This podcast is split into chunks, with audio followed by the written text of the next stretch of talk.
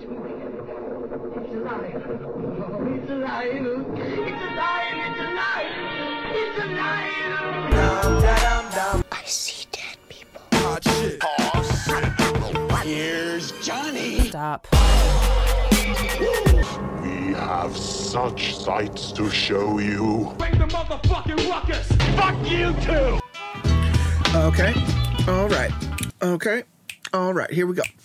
I uh hey hey everyone. I'm I'm excited. I'm very excited to read uh the final part of We Used to Live Here from Reddit No Sleep. Um I kind of just want to jump right into it. But for the week to week listeners, I will give a little bit of a recap real quick. In part 1, we have our lesbian couple Eve and Charlie that moved to a new house, presumably in the Midwest, um, during a blizzard that pretty much comes out of fucking nowhere. Uh, they are interrupted by what appears to be a spooky nuclear family. Uh, there's Thomas the father, Paige the wife, and three kids two boys and a little girl.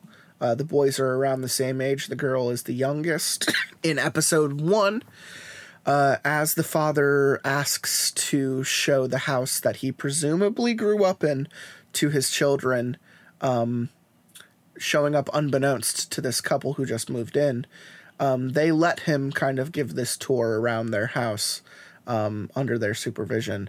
And as they are giving the tour, um, the father brings up a dumb waiter that goes to the basement, and suddenly the daughter goes missing, and it's presumed that she went down the dumb waiter to the basement. So everyone goes down to the basement together to try and find the daughter, but the daughter can't be found anywhere. She's just like gone. And both the father, Thomas, and the girlfriend, Charlie, describe the basement as fucky, uh, like a little mixed up. Um, but the dad kind of goes into like a bit of an episode to which he plays off like it never happened when Eve asks him about it. Um, so they give up looking for the daughter and they assume she'll just come back whenever she's ready. She has these moments where she just hides. Okay. Later on during the night, um, the blizzard gets worse. The family decides to crash there. They have an awkward dinner where uh, it's revealed that they they don't drink and they don't have phones and they don't smoke and all this stuff. All things they're lying about. Um, the dad later comes down during the night and tells them a story about how when he used to live here as a kid, he had a sister. The sister went missing after saying some loony shit about the house uh, and just disappeared. So we can only assume that the father is back because he has some type of conflict resolution with, uh, you know, memories associated to growing up here. He he he wants um, he wants conclusion. You know, he wants this to end. Maybe. Um, I still think the family is a group of spooky spooks, fucking ghosts or ghouls. Um, but they seem pretty physical um, because we find out in episode two, which was last week, um, that uh, the daughter the daughter basically comes back, but Charlie is now missing, the girlfriend of Eve. Uh, and the family is making themselves right at fucking home. They bring in their own furniture, their own their own stuff, and fill the shelves. Um, like a weird cup, like a kid's cup, is found, and it doesn't seem like they plan on leaving. And Thomas always kind of like geeks out a little bit, like he has these little tick moments that creep out uh, whenever Eve says something almost like she doesn't belong, almost like they're trying to impose, like they're trying to take over this place. Like I know the story is called We Used to Live Here, but it really feels like they are trying to live there, you know. Uh it's revealed that um they do have a phone and it's revealed that the father does smoke and he does drink and that they're lying about shit. And this came to a head at a really great moment in part two where um, Eve goes up to the attic to get chains for the tires so that she could force this weird fucking family out of her house to go drive around in the blizzard. She'd just give these strangers her, her chain tires um, just to get them out. And as she's going through the attic, the dumbwaiter comes up from the basement, and like a weird woman, presumably, comes out of it. And she's doing the like weeping angel thing where she puts her hands over her face so you can't see what she's what she looks like or what she's doing. But like much like a horror movie, she like takes these step and incremental moments uh, towards Eve and the lights go out and it's real creepy and it's real great and um, just at the last moment the the attic reopens and Eve falls onto her head and conks out when she comes to she finds that Paige does have a phone and when she tries to explain uh, to Thomas that there was a, a person upstairs Thomas drops the word she um, I like I like fangasmed over that moment because it's such a wonderfully written thing. Um, Eve only describes the person upstairs as a person because, as much as she thinks it's like a frail woman with her hair buzzed down, wearing like a hospital gown, she couldn't really quite tell the gender. Um, I think we're led to assume that it is Abby, Thomas's long lost sister. Um, because I don't think she actually is long lost. I think the sister went nuts and the family either locked her away in the house or maybe even locked her away at an actual psychiatric facility. Either way, she might have been like living or squatting in this house for however many years um, until Thomas comes back to get her. I don't know, out of guilt or whatnot. But this is all just me predicting uh, however many ways this story can fucking end. Um, but it seems like there's a spook in the house. She saw a figure at the bottom of the steps to the basement on her first night, and then she saw the woman in the attic, and she also saw a person in the woods in episode two. So I think Thomas knows more than he's letting on. Um, Eve might be losing her shit. But the episode ends with Eve snatching the phone that Paige claimed uh, lied about having and dials Charlie's number, who she had tried talking to earlier uh, because Charlie's been missing since the beginning of episode two. And uh, when the number is dialed, this time, it rings through from the basement. So Charlie is presumably in the house somewhere, maybe not subdued, I don't know. Um, but her phone is ringing from the basement, and that is literally that moment is from when episode 2 ended. So we're we're about to see the immediate after effect of Eve probably losing her shit on this family that just invaded her fucking home. Maybe maybe murdered her girlfriend and plans on murdering her. Uh, I don't know. This this story can go in a bunch of different directions. But anyway, we're gonna read the final part of "We Used to Live Here." So, all you fuckers out there, you get nice and comfy while Captain Death here sings you my melodic funeral tones on Lotsa Pasta. Thomas and Paige stared at me, both playing dumb, pretending they couldn't hear Charlie's ringtone, Oscar worthy shit. But I didn't have time to appreciate the performance. If Charlie was somehow in the basement, then she might be hurt or worse. I needed to get down there, call the police, and find her now. Tucking away Paige's phone, I started out of the kitchen. Eve, where are you going? said Thomas. Ignoring him, I hauled across the room, snagged the flashlight from the couch, and, Eve, you can talk to us. He grabbed me by the arm. Don't fucking touch me. I wrenched free, stepped back, silence. They just stared at me, wide eyed, scared even. Good. They should be. Eve, what. what's wrong? He stammered, still giving a top notch performance. Bravo. Flashlight clenched in my hands like a weapon. I eased back towards the basement door, slipping inside. I slammed it shut. Darkness. With both hands grasped around the knob, I braced for Thomas to follow, but he didn't. I listened for a moment, no footsteps, only muffled voices. I pressed my ear to the door. What if she finds? said Paige, but I couldn't make out the rest. Doesn't matter now, Thomas muttered, a barely audible response. What were they talking about? What? Who knows? Probably some death cult fuckery. Just find Charlie. Convinced Thomas wouldn't follow, I crept back, then spun around and hurried downward. At the base of the stairs, I pulled out Paige's flip phone and punched in 911, two ringtones.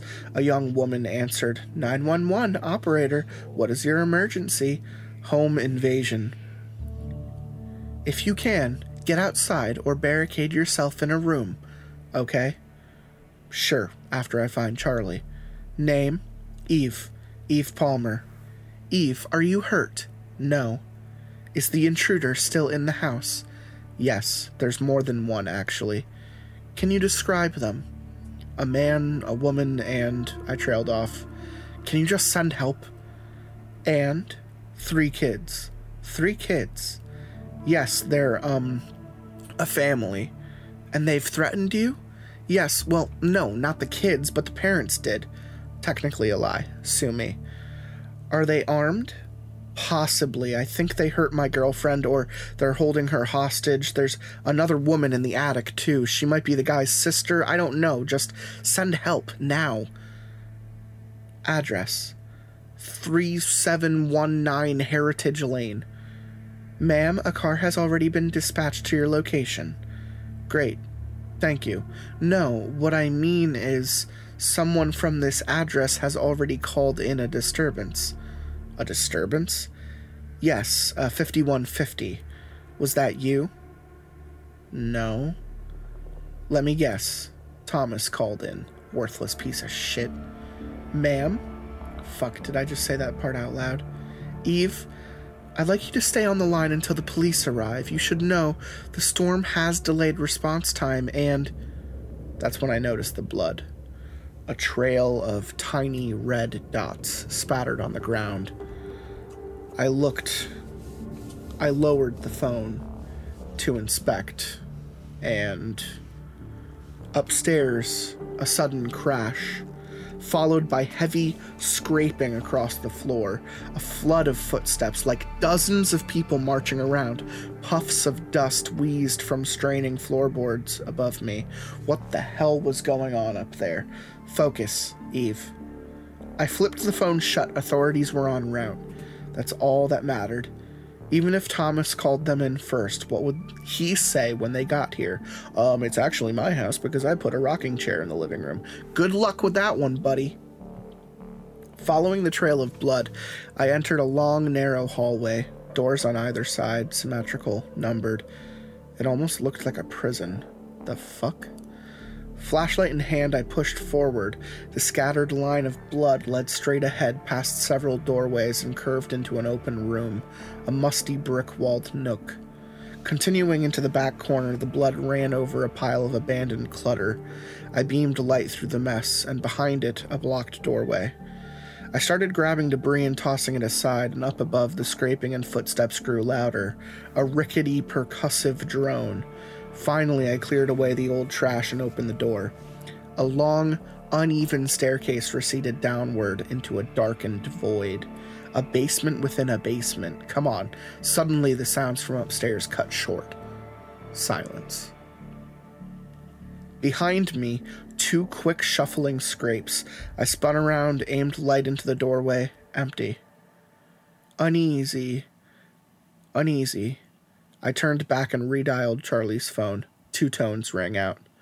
In the darkness beyond the bottom of the stairs, Ludwig's classic riff chimed in. Okay. Creepy sub basement, here I come. At the bottom of the steps, the trail of blood ended. Hard stop. Did it start or finish here? I stepped forward into a vast, shadowy room. Down here, Charlie's ringtone pinged off the walls, echoing from every direction. Wary, I struggled to get my bearings. The circular, circular glow from my flashlight revealed the room bit by bit. It almost looked like an abandoned mine, cave like, makeshift, bizarre. Strained wooden beams struggled to keep the earth at bay. The room itself was filled with paintings, stacks and stacks of paintings, but none of them were hanging. They were just strewn on the ground, leaning against the dirt walls, piled up in the corners. Charlie's ringtone stopped, and for a moment its echo lingered in the stagnant air. Silence. I redialed, but this time calling from down here, it didn't ring.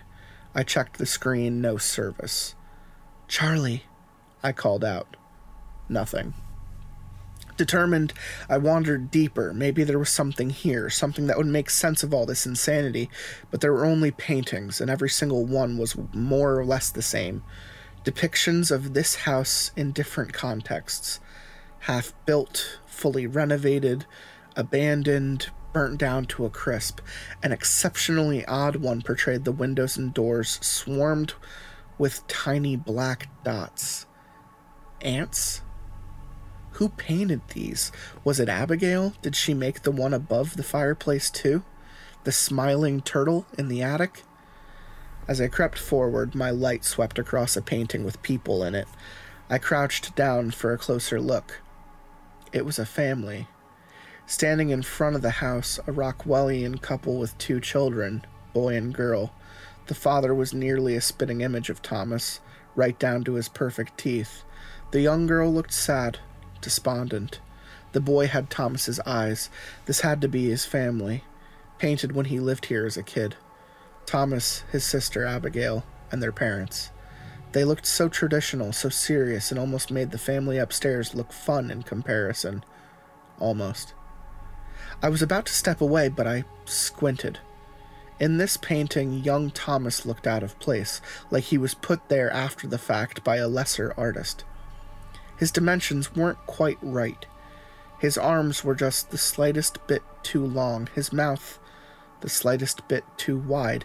Even his texture looked off. I pressed my thumb tip against his face, and the paint for him felt different from the rest cheap, acrylic, cold.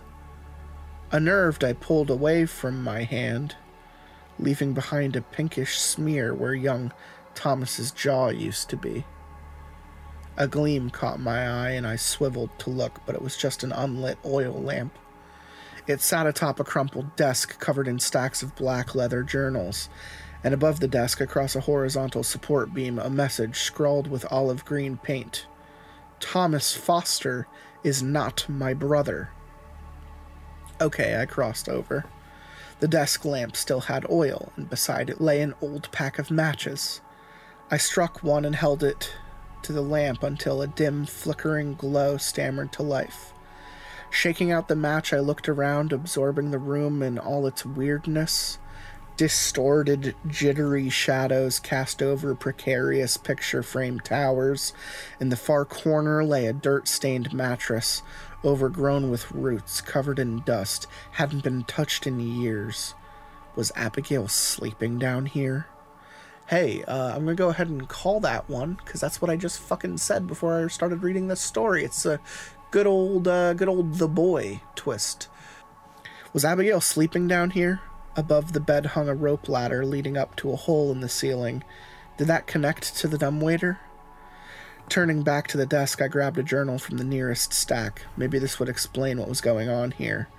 I flipped through, but every single page was filled to the margins with Thomas Foster is not my brother. Thomas Foster is not my brother. Thomas Foster is useless. I tossed it aside, grabbed another one. You are part of the house. You are part of the house. You are worthless. I snagged the next one. You are not who they say you are. You are not who they say you are. You are all work and no play makes Danny a dull boy. Nothing. Nothing but the meaningless ramblings of a seriously unstable person. I'd bet a thousand bucks the next one said, All work and no play makes Abigail a dull girl. Why do I keep doing this? Did I write this story? What a twist. But what did she mean Thomas wasn't her brother? I was about to turn away when I noticed a solitary deep red journal tucked away at the bottom of the furthest stack. I shimmied it out, cracked it open, and skimmed through. Entry after entry of young Abigail talking about moving into the new house, her aspirations to become a painter, how she felt out of place in her own skin. I kept flipping through, glimpsing handwritten moments of Abigail's tragic life, all the while looking for something, anything that would help me. She wrote about the kids in school, how they tormented her for being too tall, how they called her Drabby Abby, Drabby Abby, Drabby Abby. She wrote about the time she shaved her head, how her parents, as punishment, locked her up in the attic until all her hair grew back, how they sent her food rations up through the dumbwaiter's chute, how on the first night locked away up there she awoke covered in ants, swarmed from head to toe. She wrote about how she hated being an only child. An only child? Then she wrote about how Thomas was not her brother, how he came from the woods in the light of day, how he lived here before the house was even built, before the trees were planted, how he was trying to drive her mad and nobody believed her, not even her parents, how he was trying to turn her into. Something caught my periphery. I looked up. Ants. Above the desk, from a crack in the wooden beam, a trail of ants crawled out of the olive green O in Thomas. Okay. Slipping the red journal into my back pocket, I followed the trail as it disappeared behind a stack of rotting picture frames. They rounded a corner and stretched down an ever narrowing passage receding into darkness. I raised the flashlight, flicked it on, and. a woman. Standing at the end of the dead end passage with her back turned. Not Charlie. Too tall. It was Abigail. It had to be. Wearing an off white hospital gown just like in the attic, but somehow it looked like she'd been standing there for years, almost rooted to the ground, like she'd become a part of the room itself. Paralyzed, looming, arms hanging limp clutched in her left hand a small hammer, the same one I used to pry nails out of above the fireplace, but now it was covered in red blood. Then she started shaking, a strange, soundless movement somewhere between weeping and laughter. I stepped backward and she looked over her shoulder toward me. Her face was pale, sunken cheeks. Her eyes were gently shut. With surprising speed, the trail of ants climbed up the side of her leg onto her back, over her shoulders, and began to circle around her neck, an unearthly choker from Hot Topic. Her mouth twisted into a pained, toothy grimace, and then the ants started swarming her face, crawling into her nostrils, her mouth, writhing ants frantically forcing their way between the cracks of her gums, her teeth, but she remained unfazed, unmoving. The sight was so terrible, so incomprehensible, I questioned if it was even real. And then the ants began to recede, disappearing into her face until there was only one ant left wriggling its way between her blood red gums, writhing until it slipped through her teeth with an almost audible schlick. Abigail's eyes snapped open, cold and blue, wide, mystified. She looked down at the blood drenched hammer in her hand, face filling with a horrific mixture of terror and unimaginable guilt. She whispered, My name isn't I took a slow step backwards. My name isn't Eve. She spun around and took a step towards me, a sudden, unbalanced movement, as if puppeteered from above. Staggering forward, she raised the hammer back, wound up to strike, and I turned heel and hauled it the fuck out of there. Abigail in pursuit, I barreled up the stairs, out of the empty room, into the hallway, and I ran faster than I'd ever run my entire goddamn life. Behind me, her bare feet slapped against concrete, gaining. Wait! she gasped. Scrambling forward, I slid around a corner, doors on either side blurred past.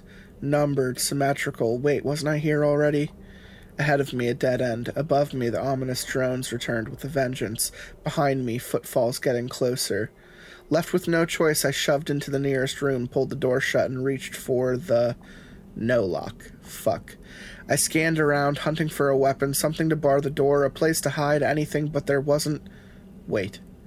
In the far corner, a shuttered door wardrobe. Without thinking, I hurtled over, whipped inside, yanked the door shut, and held it there. All the while, the scraping sounds from the upstairs grew louder. My heart pumped with short, stuttering sprints. Fuck, fuck, fuck, fuck, fuck, fuck. Shut the fuck up, Eve. Calm down. Just calm the fuck down. It's only one person. Yeah, but she's armed with a hammer, and ants crawled into her face, and she's probably going to. Stop. Just stop. First off, turn the flashlight off. It's lighting you up like a billboard. My inner voice was starting to sound weirdly similar to a frustrated Charlie. I don't know if that's a good thing, but I I switched off the flashlight. Okay, it's off? Yeah. Good. Now breathe. Inhale slowly through your nostrils. Hold it. And then exhale through your mouth. I breathed in through my nose, held it, then exhaled through my mouth. Did that help? My heart still thumped like a stampede. Do it again, dipshit. Okay, maybe my inner voice was a little meaner than Charlie, but it was actually helping. My heart rate was slowing down, continuing to focus on my breath. I peered out through the wardrobe shutters into a dark room. Now the sounds from upstairs were unbearably loud, an ever rising earthquake getting stronger and stronger, and then the door to the room swung open. Instant silence. There she stood, bloody hammer in hand. Abigail. Deeply regretting my choice of a hiding spot, I sucked in a spurt of air and held my breath. Be quiet. Abigail loomed into the room, almost bending over as she passed through the doorframe. Holy fuck, she was tall.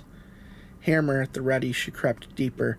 I, I'm sorry, she trailed off as she started circling the room like a caged animal. I'm I'm sorry about Charlie, she whimpered. She's still alive, but but Thomas said it was the only way I, I could leave. What did she mean? What happened to Charlie? Was that Charlie's blood on the hammer?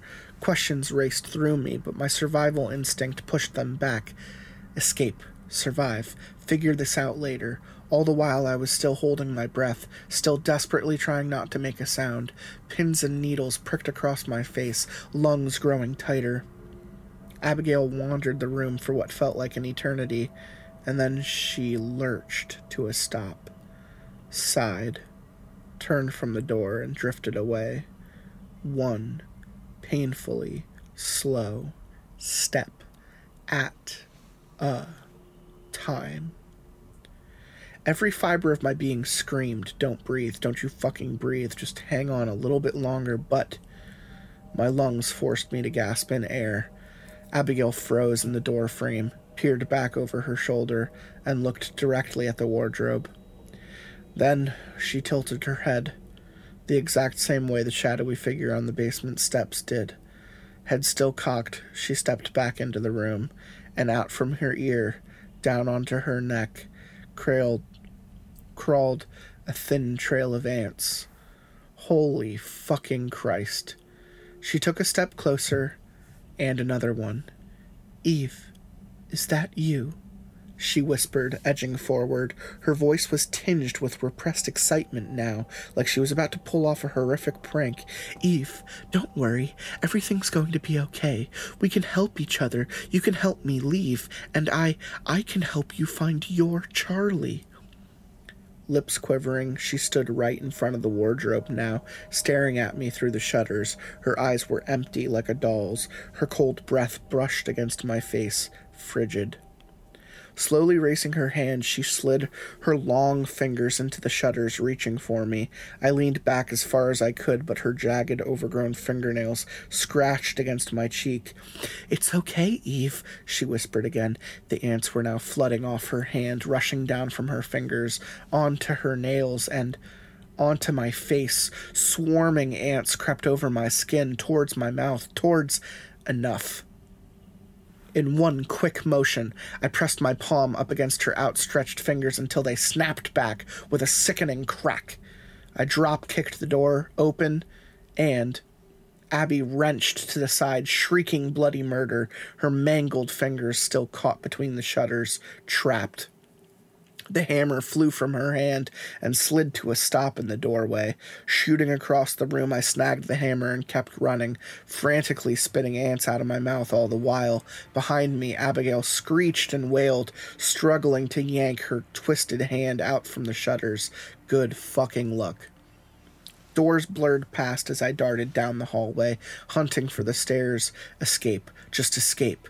Behind me, her warbled screams echoed, getting louder, closer. She was already free. Fuck. She was gaining on me, and this time she was vengeful. Part of me wanted to turn around and smash her skull in, but I doubted I could bring myself to do it, even in self defense. Plus, I wasn't sure if she was even human, so I just kept running until finally I came upon the stairs, still highlighted with the trail of blood. Sorry, Charlie, but if I don't get out of here now, we're both fucked. I bounded upwards until behind me Abigail's cold, writhing hands grasped at my heels, reached for my ankles, tried to pull me back into the darkness, but the door was just in sight. I was almost there, almost free, and I burst into the living room, spun around, shoulder slammed the door shut, expecting a struggle, but there was nothing. No more footsteps. No more screaming. Only silence. Deafening silence. What's wrong?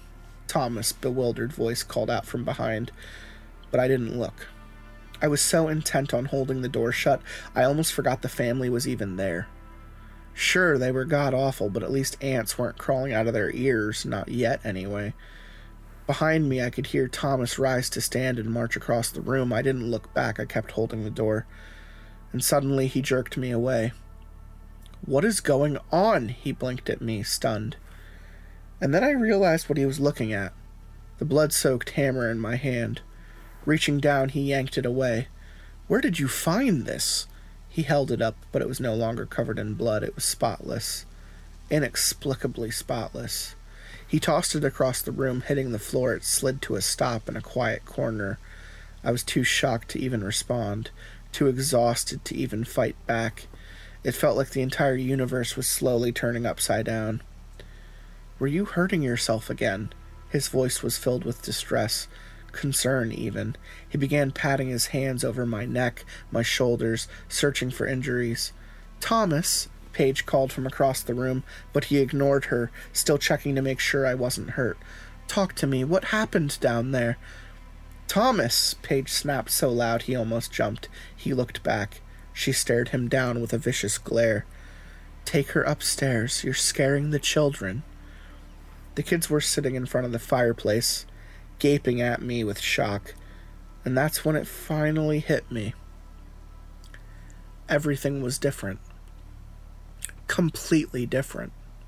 The furniture, the rug on the floor, the candles on the tables, the paintings on the walls, everything. The house was now decorated like a throwback American dream home. I opened my mouth to speak, but only a sputtering wheeze escaped. What the fuck was happening? I'm going to pause for a moment. I assume all of that scraping and all the noise she was hearing was almost her um, by entering the basement, like traveling through time and space. Just a wild guess. Unpause. Sighing, Thomas tightened his grip and pulled me away, pushed me into the foyer.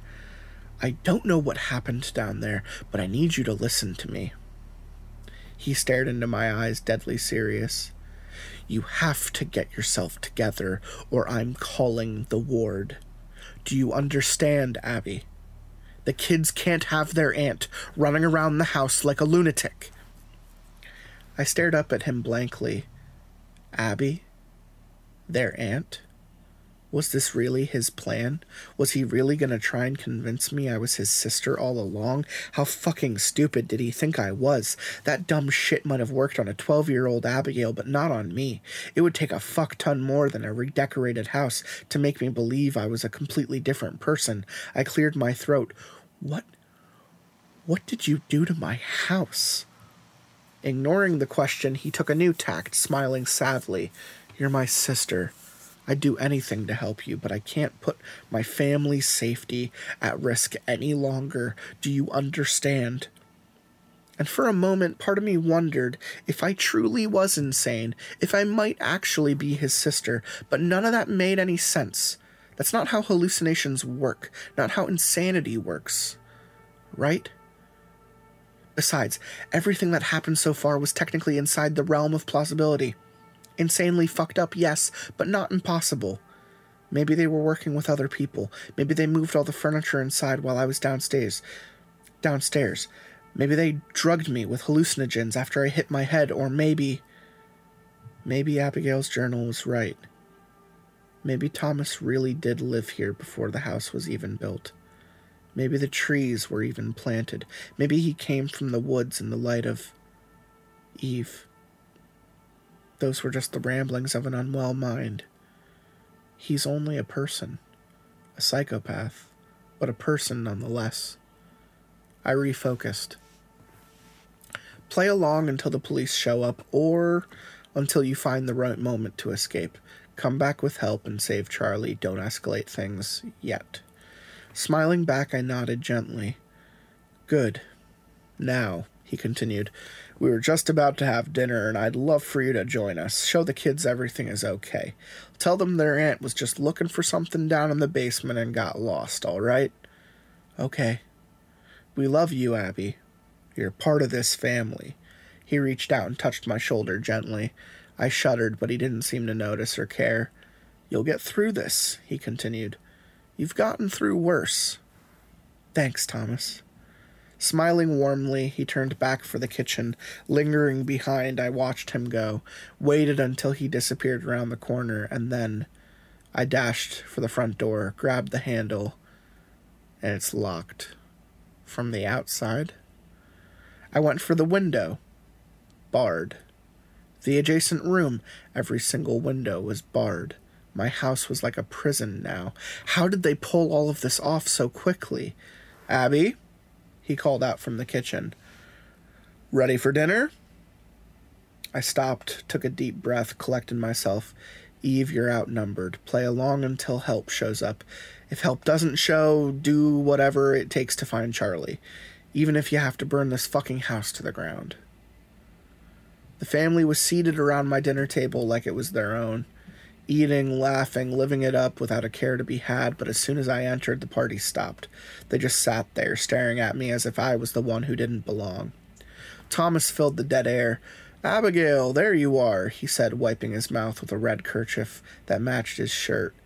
You were going to share with us what happened in the basement, yes? Keep playing along, Eve. Don't escalate. Wait for help to show up, but why did they all look so calm? I I was looking for tools and got lost in the dark, I said. It reminded me of an old memory, a, a scary one, and I let my imagination get the better of me, but I'm okay now. It was all in my head. Thomas gave a slight nod. Good work. The kids nodded too, but Paige, she just stared at me, eyes narrowing. A sharp gust of wind slammed against the windows and the house lights flickered. The family jumped. Thomas looked outside, shaking his head. These storms get worse every year, he said. Hopefully the power holds out. He motioned for me to take a seat. Hesitating, I stepped forward, pulled back an empty chair, and sat. Paige wrapped her fingers around the handle of a serrated steak knife. Your auntie is going to be moving out soon, kids, she said, cutting into her steak, blood oozing from the veins of the dead meat. Jenny, the hide and seeker, just sat there watching me, only now her previous gloom was gone. She looked content, cheerful almost. I stared back, searching for cracks in the performance, but there was none. Abby, Thomas chimed. I looked up. He blinked at me, expecting an answer to a question I didn't even hear. You were going to explain your reasoning, he prodded, for moving out. Oh, I cleared my throat. I I just think it's time for me to be on my own. It feels like the right time. The kids nodded in unison. Well, you will sure be missed, said Thomas. But I think we can all agree it's time for a change. I managed to fake another smile, didn't know how many more I had left in me. So, said Thomas towards his daughter, How was school today? Jenny smiled sheepishly. I I don't know. Wow, you don't know. That's a first, Thomas replied playfully. Jenny gave a little shrug and smiled wider. Thomas leaned forward. You gotta tell me one thing that happened, he said. Just one thing. That's all I ask. What is this? Stay calm, Eve. He's just messing with you. Jenny laughed a bit. Okay, um, there, there was this dog in class today. A dog, said Thomas. What's a dog doing in a school? It, it was a seeing eye dog, she squirmed in her seat, shy. Thomas sprinkled salt on his steak. A seeing eye dog, what's that? It's a dog that it helps blind people walk around, Jenny beamed. Wow, a professional dog. What's that? Thomas raised an eyebrow. Professional? Mm hmm. It's when you get paid for your work. Oh, I. I don't think the dog gets paid. Well, he should. Maybe with treats, said Ginny, sincere. Thomas chuckled and glanced over at me the way a proud parent does, his eyes filled with, Isn't she cute? for a moment. I almost forgot everything else that was going on, like it was just a typical family dinner, but then. What about your friend in the city? asked Paige, killing the mirage right on cue. I snapped back into the fucked up present. What? She gulped down another mouthful of steak. Your friend in the city. Does she still have that spare room? I shook my head, not sure how to respond. Paige sighed. Your friend Charlie. My stomach twisted. Oh, I don't know if if she still lives there, I replied, continuing to play along, barely. Hmm, said Thomas, dousing his mashed potatoes with gravy. We'll figure something out, and don't feel rushed. You can always stay longer if needed. One week is just ideal for us. Paige shot him a disapproving look. Wow, a whole week to move out of my own house. Thanks, Thomas. Very generous, I said, sounding a little more sarcastic than intended. Paige huffed and arose from the table. She strode to the cupboard and grabbed a bottle of Charlie's favorite red wine. Perusing for an extra moment, she grabbed the corkscrew. Eyes locked onto mine, she sat back down, twisted the corkscrew into the wine cork, and another ruthless blast of wind pushed through the house. The lights flickered on and off until darkness, power outage. If not for the orange glow of the living room fireplace, it would have been pitch dark. Thomas let out an exasperated sigh. Great. I'll get the candles. Pushing up from the table, he stepped out of the kitchen. Is now my chance? What do I do? The front door is locked, the windows are barred. Abigail, Queen of the Ants, is down in the basement. Ugh. I couldn't even hear myself think. Paige kept cranking on that corkscrew, staring at me the whole time. She had to be doing it on purpose now. Then, finally, she popped out the cork and poured until her glass was nearly full, right to the brim. Very classy. But then that's when I noticed the necklace. Around Paige's neck, Charlie's necklace. I checked my back pocket, empty.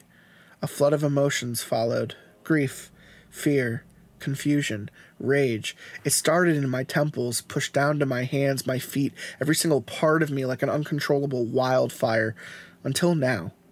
I'd been in denial about what happened downstairs. Charlie wasn't hiding. Charlie wasn't being held captive. Charlie was dead. She must be. Yes, Abigail said Charlie was alive, but I saw that hammer. It was covered in blood. And now, Paige, fucking Foster, was wearing Charlie's locket like it was her own. Where did you find that? I said, almost blurting it out. Hmm? said Paige, slowly looking towards me, sipping her wine. The necklace, I said. Where did you find it? Oh, just a store. I rose to stand, the kids tensed up, wary. Paige stared at me, confused. I moved closer. Wait, what was I doing here? What was my plan? Abigail, said Paige, nervous.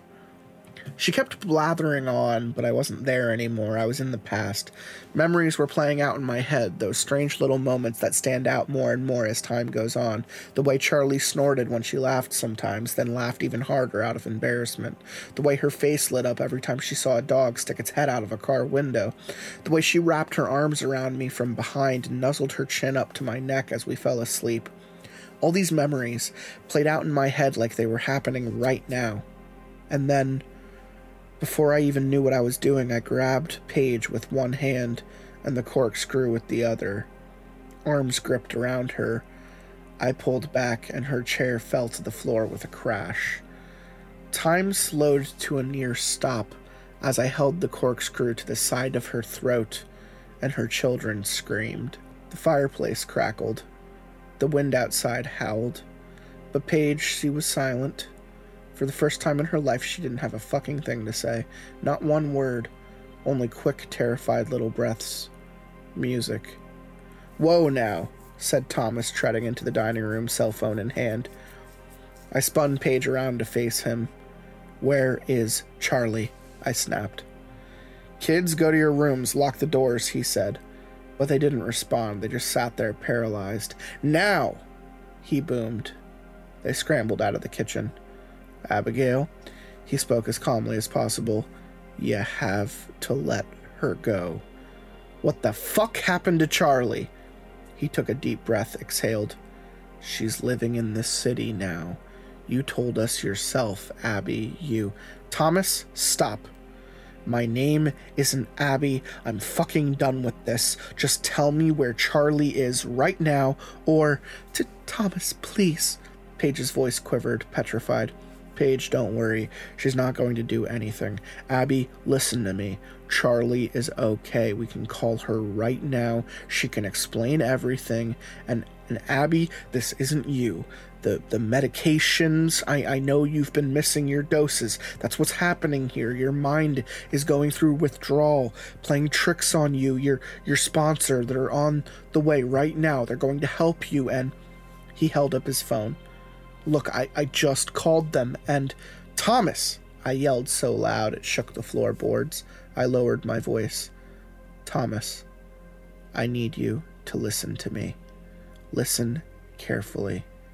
If you don't tell me where Charlie is, something really, really bad is going to happen. Paige winced as the corkscrew pricked against her skin. Thomas, just tell her, she quivered again riddled with fear. Thomas took another small step forward.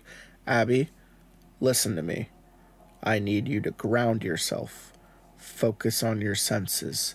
Focus on. What? Wait, h- how did he know about that? Focus on sight. Paige's blonde hair.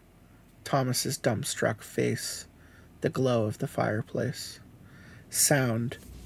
Heart thumping panicked breath, howling wind, smell, red wine, blood, desperation.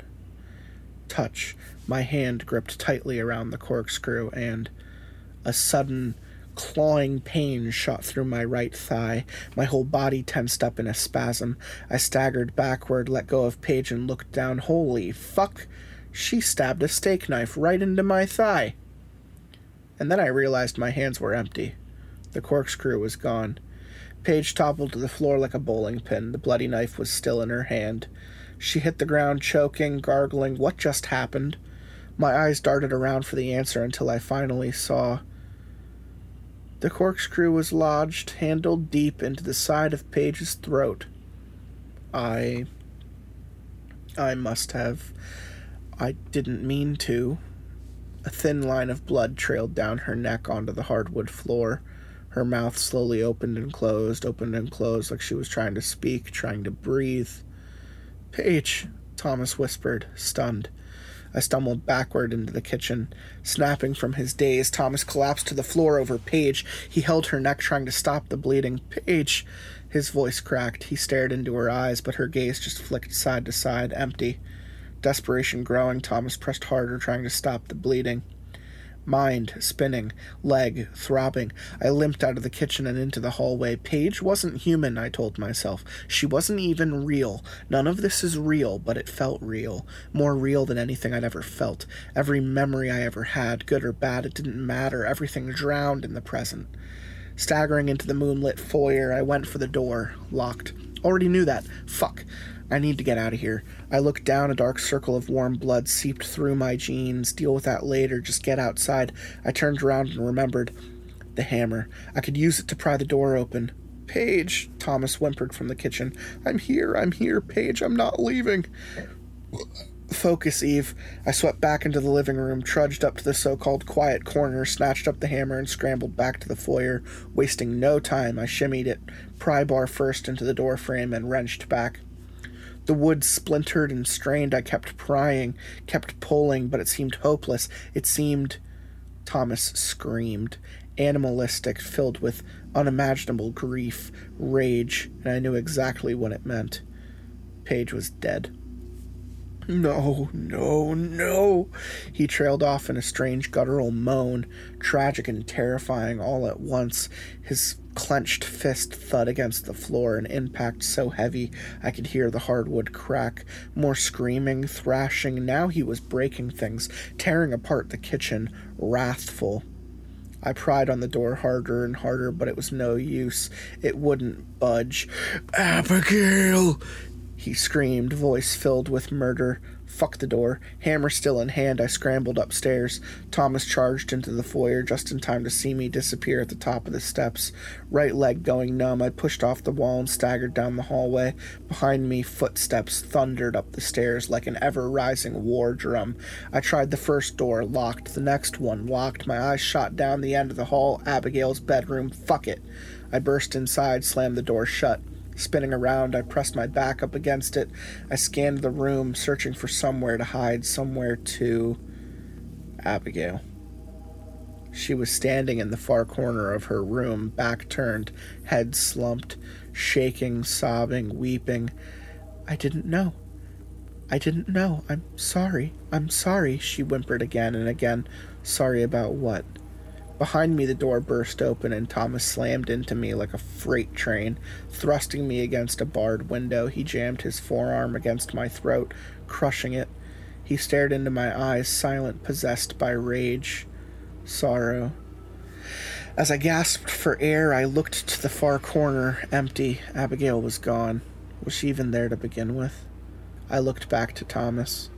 Before this, I thought maybe he'd been putting on a show, but now I could finally see it in his eyes. He actually believed he lived in this house. He actually believed I was his sister, but we did so much for you, he snarled, spit spraying my face. We gave you everything. With his free hand, he clutched me by the hair, jerked my head forward, and smashed it back into the wall. Throbbing pain. We accepted you into our home. He slammed my head back again, harder this time, each impact heavier than the last. Pain radiated, vision grew blurry. This was it. I was going to die. This was. Might as well fight back, dipshit. With my left leg and all of my remaining strength, I kneed him in the stomach. Winded, he staggered backward and crumpled to his knees. I gasped in air, barely conscious. He looked up, readied himself to lunge, and I swung the hammer, claw end first, into the side of his face. A sickening crack filled the room as it lodged into his jaw. Still on his knees, Thomas stared up at me in disbelief. He didn't think I was capable of this, and neither did I. Our eyes locked for a strange, quiet moment, and then I pressed my foot onto his stomach, pushed it forward, and, with both arms, all my strength, wrenched back. The hammer tore open his face with a sickening wet sound. His perfect teeth ripped out and clattered to the floor in a bloody mess. He crumpled over, blood trailed down his jaw, over his neck, the torn flap of his cheek hung open, dangling. Fucking horrific. But slowly I raised the hammer, tensed up, and Thomas started sobbing. His pitiful, rising whimpers filled Abigail's room like a noxious cloud. He was holding his face now as if trying to put himself back together. Blood seeped through his fingers, and his whimpering grew more panicked, more desperate. Please, please don't. Abby, please. He sputtered, drooling ropes of blood onto the floor. And all the while, I just stood there, hammer raised, readying myself to finish the job, but I. I couldn't. Despite all my fear, all my hatred, I couldn't bring myself to do it. Paige was an accident. I'm not a killer. I lowered my arm. The blood soaked hammer slipped from my hand and fell to the floor. I staggered back towards the hallway, stepped out, and started to pull the door shut, but at the last second, Thomas's eyes snapped up and his face twisted into a mangled grin. Where are you going, Eve? I yanked the door shut and held it. Why the fuck did he just call me that? Hold that thought. I grabbed a red chair from the hallway and wedged it under the door handle. Focus. But why the fuck was he smiling at me? Stop, Eve. Focus. Help isn't coming. They would have been here by now. Get outside, get to the neighbors, but the front door was locked. All the windows were barred. Maybe there was something. The attic. The porthole window.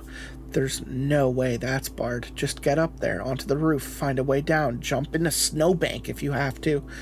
I yanked down the attic staircase and climbed. Wincing pain throbbed with every step. All the while, not a peep from Abigail's bedroom, not a bang on the door, not a whimper, not even a footstep, only silence. Terrifying silence. Hoisting myself up, I ran down the narrow hallway. Ignore the pain, keep moving. Light-headed, I stumbled into the corner room to the porthole window and pushed it open. I shimmied myself up and through. A tight fit, wriggling my way out. A hand clutched around my ankle and yanked me back inside. I slammed into the splinter ridden floor, chin first, and spun around just in time to see the moonlit glisten off Thomas's torn open face.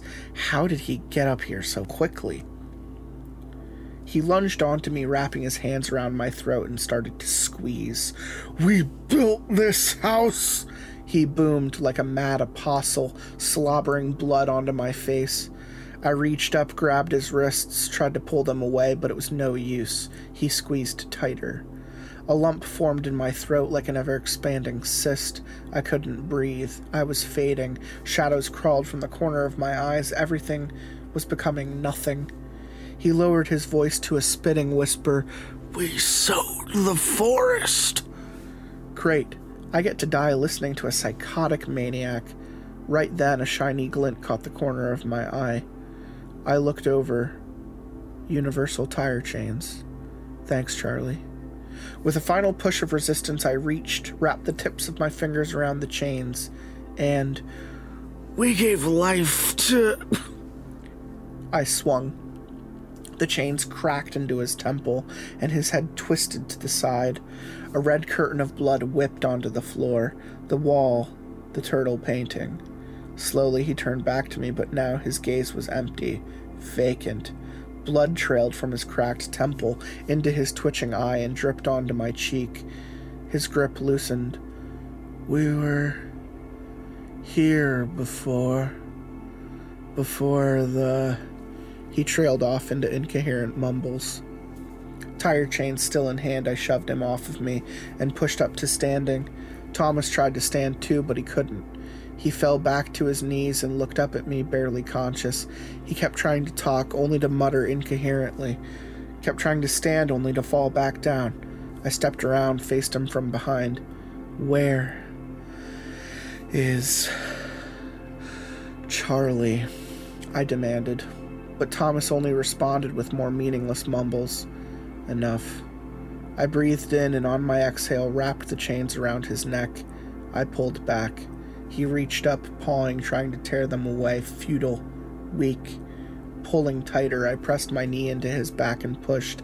He gasped, choking, wheezing. I pulled back even harder. He coughed a spatter of blood. His efforts to fight were fading with each passing second until finally. Stop! I looked up. In the doorway, eyes wide with terror, stood Charlie.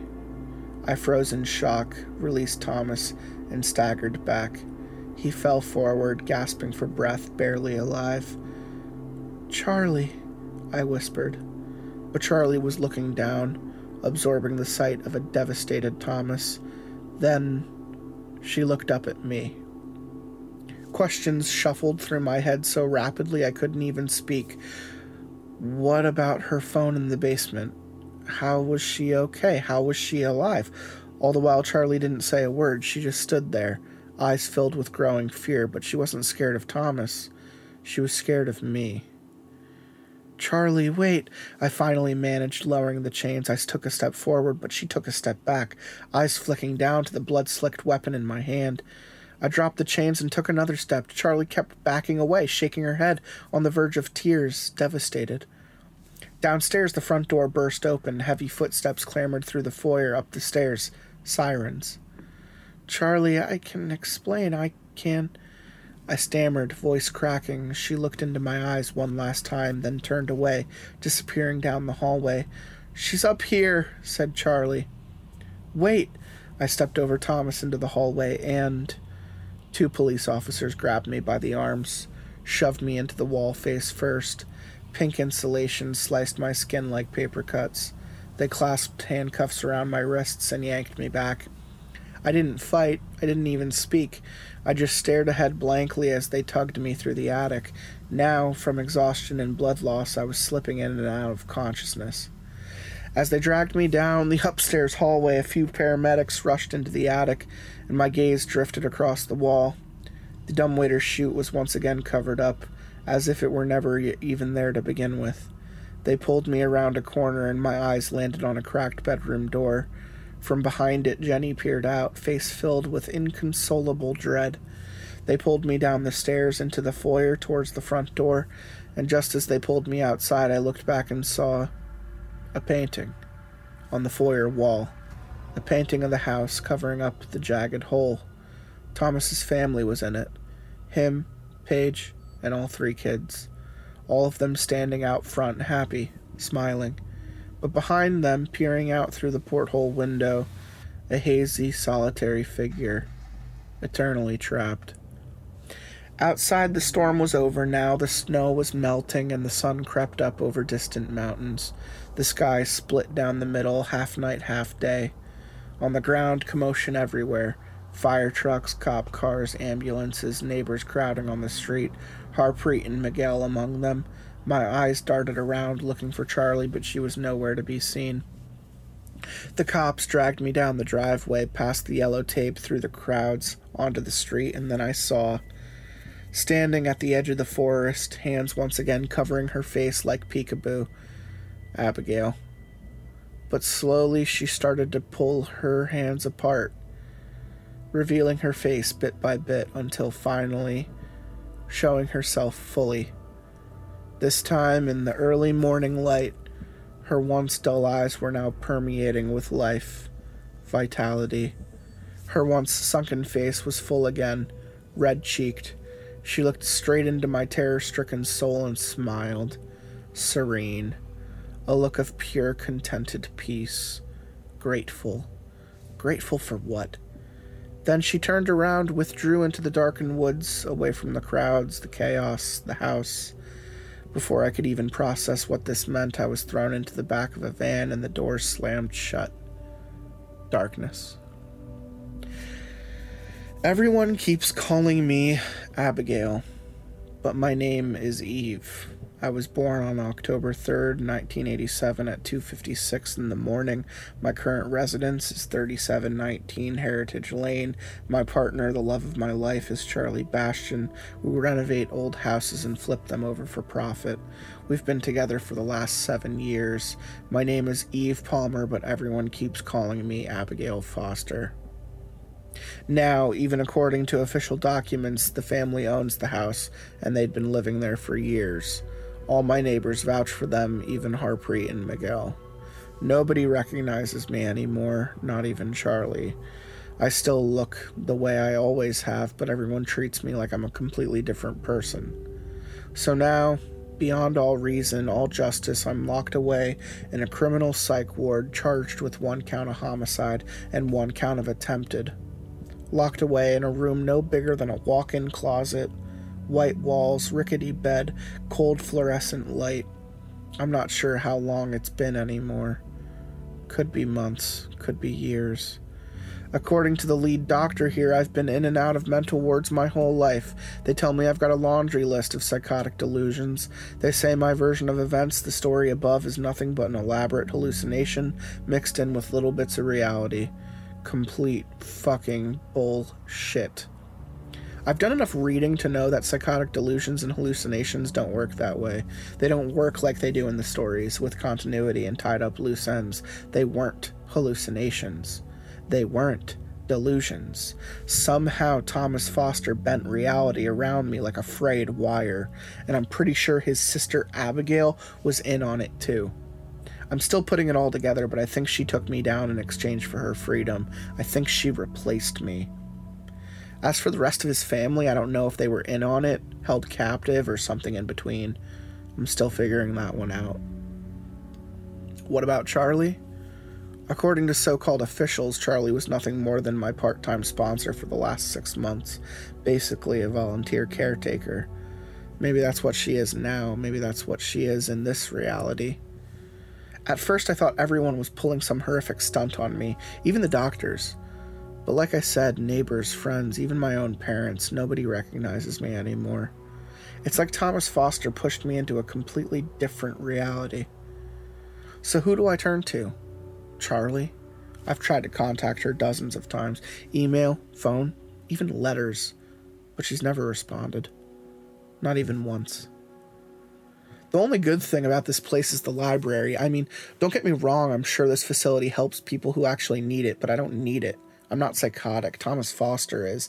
That said, if this place didn't have a library, there's a good chance I would have actually lost my mind.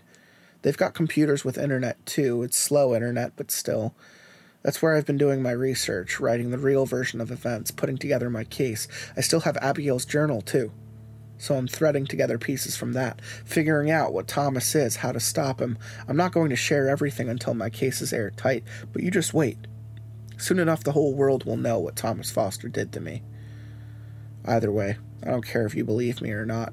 Even if I had all the evidence in the world, it wouldn't matter to some of you. I just need to convince the few people I still care about first. And then I'll worry about everyone else. But despite all this, I still feel hopeful. As long as I can stay stable, play along with the doctors, if nothing sets me off, then I can finally get out of here.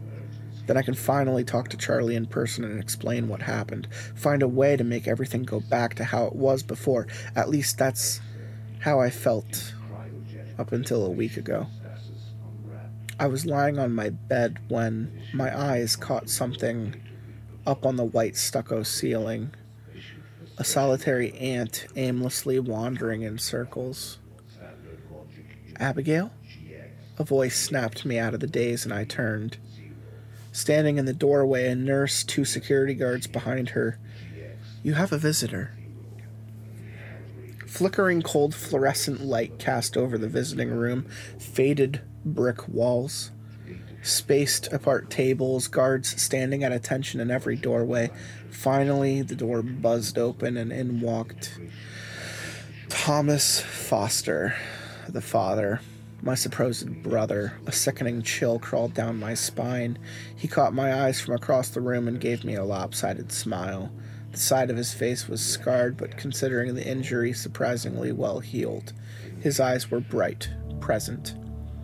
I looked down at the table, staring at my handcuffed wrists. Part of me was expecting the visitor to be Charlie. I don't know why, still holding out hope, I guess. Thomas sat down across from me. A long silence passed buzzing lights. From somewhere deep within the ward, muffled, hysteric laughter, laughter that slowly turned into sorrowful weeping. Abigail, said Thomas, finally breaking the silence. I didn't look up, my eyes traced back and forth along the handcuff chains. He cleared his throat. it. It's okay if you're still not ready to talk. I understand. I just wanted to share a few things. Thomas waited for me to acknowledge him. I didn't. So he just kept going. This is kind of odd, but do you remember Walter? Nope. He continued. Walter, my pet tortoise. You actually made me a painting of him for my fifth birthday. Still up in my office. He breathed out his nose. I must have been six, maybe seven when he died. Even little things can feel pretty world ending when you're a kid. Everyone kept trying to make me feel better except Dad. He said I needed to get over it by the end of the day. Thomas chuckled bitterly.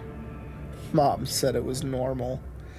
Tommy, she told me, pets die all the time, part of life. Walter's up in heaven now. Thomas sighed, shifted weight. I don't know if you remember this, but you were the one who actually made me feel any better. I looked up, but he was looking down at the table now.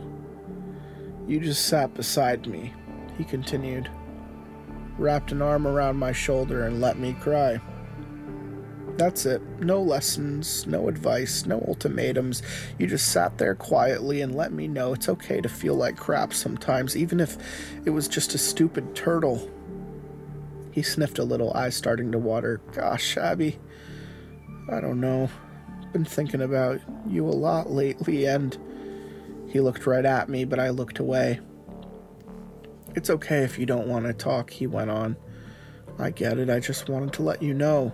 He paused a moment, thinking over his next words carefully. I've been working on myself a lot, and through all this, your relapse, my injuries, Paige's passing, I've rejoined the church. Don't know if you even knew I'd lost my faith, but. He paused again, expecting me to say something, but I remained silent. He cleared his throat. I've been talking with the doctors here, and they said you've made a lot of progress. They said as long as you keep at it, keep improving, following their guidance, as lo- long as nothing unexpected happens, you could be out on probation sooner than you think. I remained quiet. Look, he said, I've come to accept that you weren't in control of your actions. You have a condition a condition you're getting treated for, and I just wanted to let you know that, Abby. He leaned in slightly. Abby, could you look at me?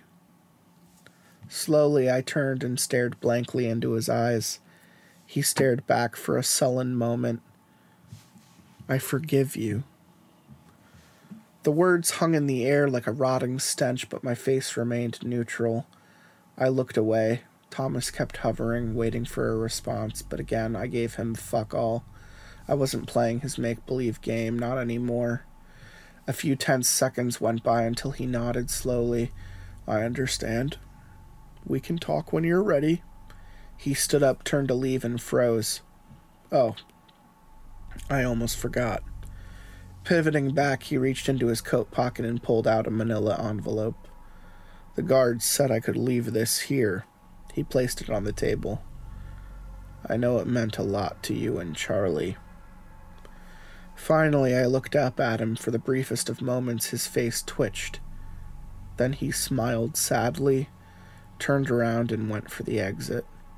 Footsteps punctuated the silence. The door buzzed shut as he left the room.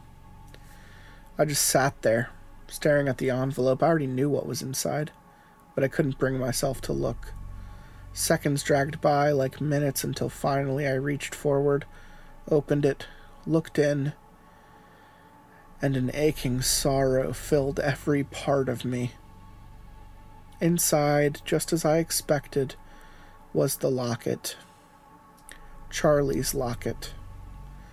I pulled it out, flicked it open, and there it was the photo of me the one Charlie took when we first started dating, the one she put up in her gallery on that rainy Seattle day, the one in which at the last second I turned away, held up my hand, and hid my face. The only known photo of Eve Palmer. What a fucking story! Wow. Wow. Wow. I loved that. that was that was stupendous. That was wonderful. Uh, we used to live here. Reddit no sleep. Uh, what what more can I really say? I mean, I, I fucking loved it. I loved the story. Um, it was written very well. I was never confused. I never noticed anything that the author wrote or said that didn't make any sense. Um, all the plot points, all the context, subtext, everything came around. There was a lot of setup, a lot of payoff. Um, yeah, there's there's a lot to unpack there, but it's it's open ended. So no matter what I say, you know, it's up to the interpretation of the listener or to the reader. Um, the experience that Eve had was with some type of malevolent force that had done this multiple times before and just it its prey was at this specific house.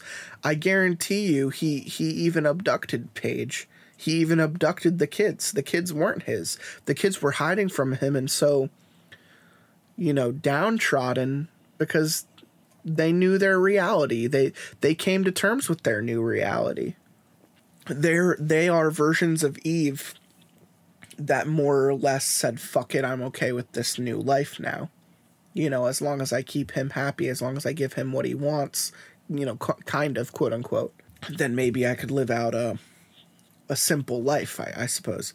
Um it's really interesting. I mean the the conflict comes from uh this kind of this visitor you know the visit um, the tommy taffy syndrome where someone other just kind of shows up and fucks with your entire situation. Um just just how like any day like any random day can just become a bad day like that you know? Um the simplicity of how the story is told i i think there's there's such a great craft there that's used exceptionally well. Um, I, I remember even as early as part one, there were just these sequences that reminded me from of horror movies I've seen in the past. But it does it does something different. And at the very end, I feel like we got this like 12 monkeys kind of ending you know like you you watch all of 12 monkeys and then at the very end you're just like oh fuck like you're like you did this you know? And um i guess i guess it was kind of a pointless story to to be honest. It's kind of like a a, a bug much like an ant being trapped in, in a spider's web you know? Um I I would say the only thing I dislike is how the like ghost version of Abby was like absolutely out in the woods in part 2. And then in part 3 she's back in the woods again, but like there's like a finality to it. Like the author just immediately assumes that this person is like free now. And that's like the only part I really don't like, and it's because it kind of fucks with how the story is told. Like, I don't think Abby's free. She she turns around and walks into a forest. What is what what's there to be said about that? You know, Abby's a victim too. There's no way Abby was in on it. Maybe maybe she just understood how to get out. Maybe death was the get out. Maybe getting someone to play musical chairs with her was the get out. I don't know. Um, but that's probably the only part I don't like. The only part that doesn't really fit with the rest of the story is is everything that happened with Abby in this chapter. Because before she was just the creepy who who knows what the fuck um, that was in the house. It was in the basement in part one. It was in the attic in part two. Um, she was this effervescent spirit of ill will, you know, and part of me is just like I just wished it stayed that way. there's the third part got a little convoluted with Abby like chasing her and being like I'm you I'm not you all this stuff like we get what the story is eventually going to do. You don't need to do a sequence like that where we are like sister sister like parent trap like switching places. Like this isn't freaky friday. Like we don't need to have that moment. You could have abby just be a spooky you know visage of someone that thomas absolutely fucking like ruined from the past and have it be nothing more than that. Because the ending almost like her smiling and walking off to to eve just being tossed in the back of the van completely insane does not say freedom to me. That says like i manipulated you. And it doesn't feel like that's what happened. It doesn't it feels like thomas knew everything that was going on in the house at all times. So did paige. Paige was aware of thomas's power whatever thomas was trying to do get the house back or get his sister back you know. Um, it almost makes me want to go back and reread parts of part one, like when Thomas has that moment in the basement. I, I leave that to you, listeners. Go back and listen two episodes ago to that sequence where Thomas was in the basement, because I believe he's having like a conversation with Ghost Abby where he's like trying to say, like, is this really what you want? Like, do you really want to be stuck down here? And she's like, yes, like anything but reality with you, you know? And, um, and I kind of like that. I like that more than her being like, hi, I got this, I got this stupid bitch to, to stand in my place and now I am free. Like, no, you're not. Your life was ruined by Thomas you you are now a ghouly ghosty ghost that sits in a house with no one and nothing and you eat ants all day like there's nothing there's nothing happy there about that but i still i still liked the story i still liked it a lot even with uh, abby as like a loose end the story is still very well done very well written um, I, I want to do more research on how it's being adapted because i think it's being adapted um, into something. I, I maybe Netflix. I think.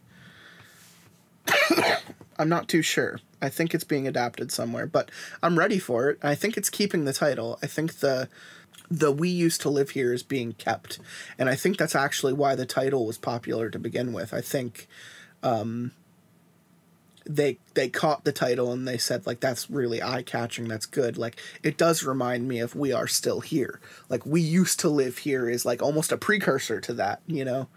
Um, but that one's so much more straightforward. That's that's a that's a wonderful story with zero loose ends so go watch that that's already on netflix i'm pretty sure unless it got taken off uh, we are still here check out that go, that ghost story i know i referenced it before um, I'm just kind of talking now, so I'm to shut up. I'm to leave you guys with this story, with this notion. Um, again, lots of fun stuff coming up for the rest of this season. I hope everyone enjoyed my little uh, five year anniversary solo project here. I know the timing was off on each of them, but what can I say? I didn't really plan this. I just wanted to read this very good story. Um, so I hope everyone had a good time, and I hope we are ready for the holiday season. I'm gonna lose my shit. I fucking hate Christmas. So I'll see you all on the other side. And as always, your El Capitan Muerte signing off. See you next time. I wait till the day's end when the moon is high, little rise with the tide with the lust for life out. A massive army a heart and then we'll live across the land until we stand at the shore. I'll wait till day's end when the moon is high, and then I'll rise with the tide with the lust for life out. A massive army a heart and then we'll live across the land until we stand at. The shore.